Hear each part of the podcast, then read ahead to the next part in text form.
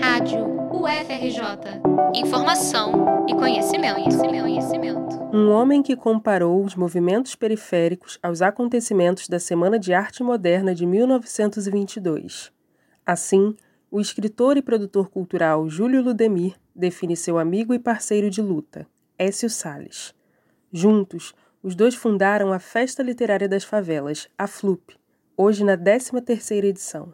Homenageando Écio, poeta, escritor e produtor cultural, o evento celebra a importância dele para a cultura que emana das periferias.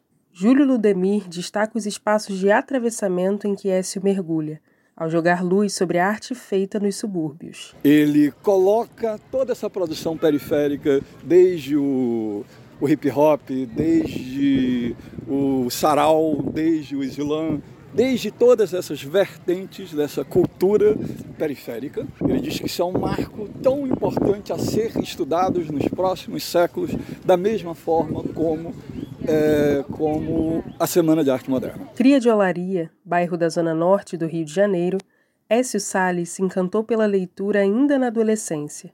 Ao longo da vida, Écio escreveu diversas obras, como Poesia Revoltada, um estudo sobre a cultura hip hop no Brasil, e História e Memória de Vigário Geral, que mostram os saberes e a realidade das periferias. Seu empenho, ousadia e participação ativa nos movimentos em prol da democratização da cultura o transformaram em um símbolo cultural e referência para as gerações de intelectuais vindos da periferia.